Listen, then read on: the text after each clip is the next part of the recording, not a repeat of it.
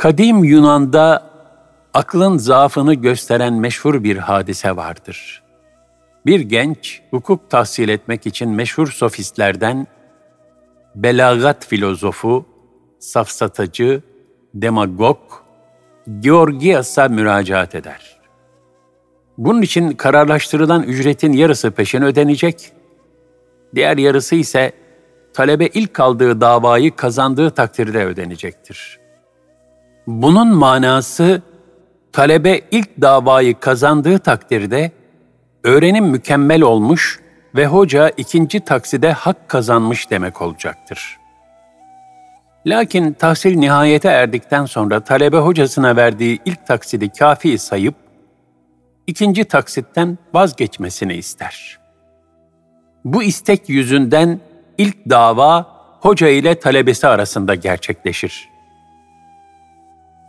Duruşmada talebe hakimler heyetine ben bu davayı kazansam da kaybetsem de bu parayı vermemem gerekir der.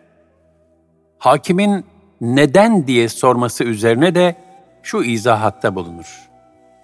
Davayı kazanırsam kararınız gereğince. Yok eğer kaybedersem ilk davayı kaybetmiş olduğum için davalıyla aramdaki anlaşma gereğince bu parayı vermemem gerekir. Buna mukabil hoca filozof da aynı şekilde ben bu davayı kaybetsem de kazansam da bu parayı almam gerekir der. Yine hakimin niçin sualine şu karşılığı verir. Kazanırsam kararınız gereğince, kaybedersem davalıyla aramdaki anlaşma gereğince parayı almam lazım. Çünkü ben kaybettiğim takdirde o davayı kazanmış olacak ve ikinci taksit için gereken şart gerçekleşmiş ve borç doğmuş olacaktır. Çünkü ben kaybettiğim takdirde o davayı kazanmış olacak ve ikinci taksit için gereken şart gerçekleşmiş ve borç doğmuş olacaktır. Görüldüğü üzere her ikisinin iddiası da gayet akli ve mantıklıdır. Demek ki akıl ve mantık bu misalde olduğu gibi zaman zaman kendi ördüğü duvarların içine kendini hapsedip çıkmaz sokaklara girebilir. Tıpkı bir duvara buraya ilan asmak yasaktır diye kendisi de ilan olan bir levha asarak kendi kendini tekzip etmek gibi. Buna benzer nice beşeri ihtilafı bile çözmekte acziyete düşüp kilitlenen aklın sonsuz ilahi hakikatleri bütün yönleriyle kavrayabilmesi hiç mümkün olabilir mi? Dünyevi bir meselede insanın vaziyeti böyle olursa, vahyin yardımı olmadan bilinemeyecek ve bulunamayacak olan sayısız uhrevi, semavi, ruhi ve dini meselede hali nice olur. Tamamen acziyet, zaaf ve noksanlık. Dolayısıyla aklın çıkmazlardan selameti, onun vahiy ile terbiye edilmesine ve hududunu aşan hakikatlere karşı kalben teslim olmak gerektiğini kavramasına bağlıdır. Tutarsızlık sembolü pozitivizm. Dinin mücerret hakikatlerini reddeden bütün materyalist felsefelerin görüşleri pozitivizme dayanır. Pozitivist felsefe, hakikate ulaşmak için yalnızca havvas hamseyi, yani beş duyu organını bilgi kaynağı olarak kabul eder. Bu felsefeye göre bir laboratuvar tecrübesinde duyu organları tarafından müşahede edilemeyen hiçbir şeyin hakikati yoktur. Dolayısıyla hakikat sadece laboratuvar tecrübesiyle ispatlanabilen ve beş duyu ile kontrol edilebilen keyfiyetlere mahsustur. İslamsa beş duyunun idrakten aciz kaldığı gayba da imanı emrettiğinden, onun en büyük hasmı pozitivist felsefelerdir. Pozitivizm, kendisiyle tezat halinde bulunan iki temel esasa dayanır. Bunlardan biri küllilik, bunlardan biri küllilik, diğeri ise zarurilik prensibidir. Küllilik prensibi şudur. Tabii varlıklardan birine ait bir hususiyet, kainatta küllidir. Mesela, laboratuvarda normal basınç altında saf bir suyu ısıtsanız, o su belli bir hararet derecesine ulaşınca buharlaşır. Bu sıcaklık derecesini alimin biri yüz rakamıyla ifade ederek suyun buharlaşması için birim oluşturmuştur. Ve bütün suların aynı hararet derecesinde buharlaştığı iddia edilir. Diğer fiziki gerçeklerde pozitivist anlayışa göre böyle gerçekleşir. Halbuki laboratuvarda ancak sınırlı miktarda su numuneleri tecrübe edilebilir. Bu isterse binlerce numune olsun. Geride daha tecrübe edilmemiş sonsuz su olduğu halde pozitivist, bütün sular 100 derecede buharlaşır der. Fakat bu onlar için bir tezattır. Zira laboratuvar tespitinden geçmemiş bir hükmün doğruluğunu kabul etmezler. Buna rağmen onlara siz bütün suları tecrübe etmeden nasıl böyle söylüyorsunuz diye sorulduğunda da şu cevabı verirler. Bütün suları tecrübe etmek imkansız olduğundan belli sayıda suları tecrübe ettikten sonra onların hep aynı gerçeğe tabi olduğunu görünce zihin laboratuvarına dönerek bu gerçeği umumileştirebiliriz. Halbuki dini gerçeklerin kabulü de aynen bunun gibidir dindar insanlar da müşahede sahasına giren, yani beş duyu ile kavranabilen dini emirlerdeki akla uygunluğun teselsül edip gittiğini görünce, bu makuliyetin akıl erdiremedikleri meselelerde de devam edeceğini kabul ve tasdik ederler. Mesela, Cenab-ı Hakk'ın sonsuz kudretiyle mahlukatı nasıl yaratıp yaşattığına dair sayısız hadiseyi görüp tefekkür eden bir insan, onun bütün canlıları ölümünden sonra tekrar diriltmeye de kadir olduğunu anlamakta zorlanmaz. Yine Cenab-ı Hakk'ın yarattığı hiçbir canlıyı ihmal etmediğini ve ayrı ayrı hepsinin rızkını verdiğini müşahede eden bir insan, onun bütün kullarının ahiretteki hesabını görmeye de kadir olduğunu idrak eder.'' Bunun gibi müşahede edebildiği gerçeklerden hareketle müşahede edemediği gerçekler hakkında da bir kabul ve tasdike ulaşır. Pozitivistler de bu keyfiyeti kendileri için tabii kabul ettikleri halde, dindarlar için gayri akliyi sayarak bütün metafizik gerçekleri reddederler. Böylece kendileriyle tezada düşerler. Esasen bu tezat, tevhid inancına karşı olan bütün felsefi ekollerin ortak zaafıdır. Esasen bu tezat, tevhid inancına karşı olan bütün felsefi ekollerin ortak zaafıdır.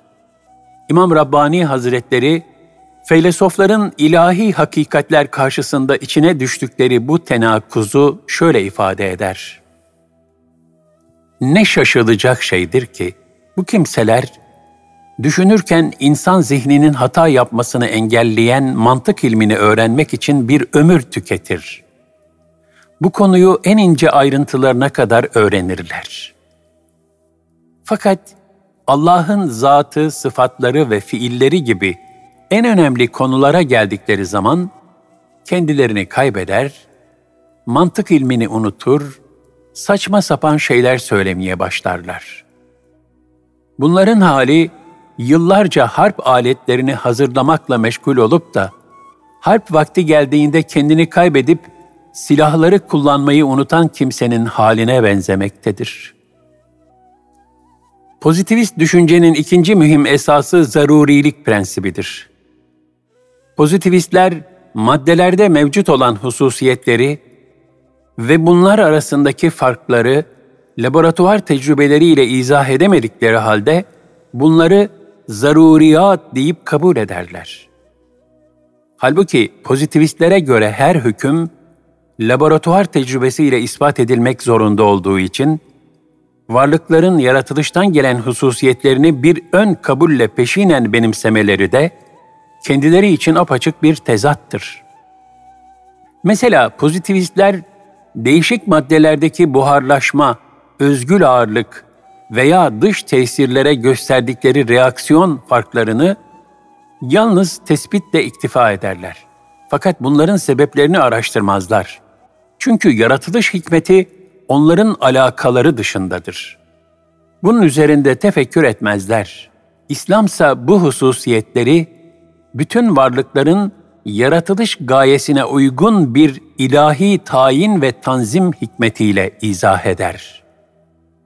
Kur'an-ı Kerim, kainat kitabını okuyan her mümine, yaratan Rabbinin adıyla oku talimatını verir. El-Alak 1 Yani kainatta sergilenen ilahi esma, sıfat ve kudret tecellilerini görüp, eserden müessire, sanattan sanatkara, yaratılandan yaratana, aklen ve kalben intikali emreder. Kainata kainat için değil, onun yaratanı için bakmayı telkin eder. Materyalist felsefe ise mevcudata mevcudat için bakar. Yani varlıkları yaratıcısını göz ardı ederek maddeci bir nazarla seyreder. Sanatı gördüğü halde sanatkarı görmek istemez. Esere bakıp müessirini düşünmekten kaçınır. Bu da materyalist felsefelerin kainata bakışındaki kısırlık ve noksanlığa mukabil, İslam'ın bakışındaki genişlik, derinlik ve mükemmelliğin bir misalidir. Ayrıca İslam nazarında yegane mutlak ve vacip varlık Cenab-ı Hak'tır. Allah'tan gayrı bütün varlıklar varlıklarını ona borçludurlar. Dolayısıyla insan da mutlak değil, mukayyet bir varlıktır. Dine dayanmaksızın hakikati bulacağını iddia eden felsefelerse, insanı merkeze alır ve onu mutlak realite olarak görür. Diğer varlıkları onun ekseninde ve ona bağlı olarak değerlendirmeye kalkışır. Dünya benim etrafımda dönüyor dercesine enaniyet firavununu ve kibir nemrudunu kamçılayarak adeta Resulüm, heva ve hevesini tanrı edinmiş kimseyi gördün mü? Ayet-i kerimesinde zemmedilen bedbahtların bir misalini teşkil ederler. El-Casiye 23 Beşer olmanın tabiatında mevcut bulunan hata, nisyan, acziyet, zaaf, ihtiyaç ve fanilik gibi noksanlıkların üstüne bir perde çekip insana kul olduklarını unutturmak isterler. Cenabı Hakk'ın lütfettiği hayat ve dünya nimetlerini tabiata ve tesadüfe hamletme basitliğine düşerek Hakk'a kulluk ve şükür kapısını kapatmaya çalışırlar. Bütün bunlarınsa insanoğlunun apaçık düşmanı olan şeytanın en büyük gayesi olduğu malumdur. Din karşıtı bütün fikirlerin esasını teşkil eden pozitivist felsefenin hayatın bütün sahalarına şamil olmak üzere birer şubesi teşekkül etmiştir. Mesela komünizm iktisadi hayata, Freudizm cinsi temayüllere tatbik olunmak suretiyle ortaya çeşitli İslam karşıtı nazariyeler konulmuştur. Bunların hepsi pozitivist telakkiye dayanmaları, pozitivizm ise hakikate ulaşma kaynağı bakımından noksan olması sebebiyle merduttur ve bunların İslam karşıtlığı kendileri için bir tezat ve mantıksızlıktır. Akıl, iki uçlu bir bıçak. Aklı hudutsuz bir kuvvete sahip telakki edenler, akıl sahiplerinin hiçbir suç işlememesi lazım geldiğini de kabul etmek mecburiyetindedirler. Öyle ya, madem akıl gerçeğe ve doğruya ulaşmaya muktedir bir vasıtadır, o halde akıllı bir adam neden suç işlesin? Niçin kötü bir işin faili olsun? Halbuki bütün beşeri sistemler suçluya ceza verirken onun akıl sıhhatine sahip olduğunu kabul ederler. Akli melekelerin işlenen cürüm esnasında devre dışı kalmış olduğuna kanaat getirdikleri takdirde faile ceza vermezler.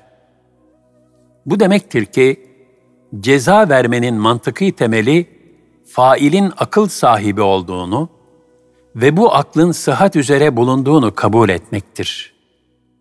Bu takdirde hem aklın hayra ulaşmaya kafi bir vasıta olduğuna inanmak, hem de buna rağmen ona kötü fiilinden dolayı ceza vermek bir tezattır. İslamsa aklı lazım fakat kifayetsiz kabul ettiği için bu tezattan uzaktır. Akıl iki uçlu bir bıçak gibidir. Hayra da vasıta olabilir, şerre de. Onunla cinayet de işlenebilir, faydalı işler de. Kulun ulaşabileceği en yüksek manevi seviyeye aklın yardımı olmaksızın ulaşılamaz. Fakat insanı belhüm edal durumuna yani idrak bakımından hayvandan da aşağı bir vaziyete düşüren de çoğu kez akıldır.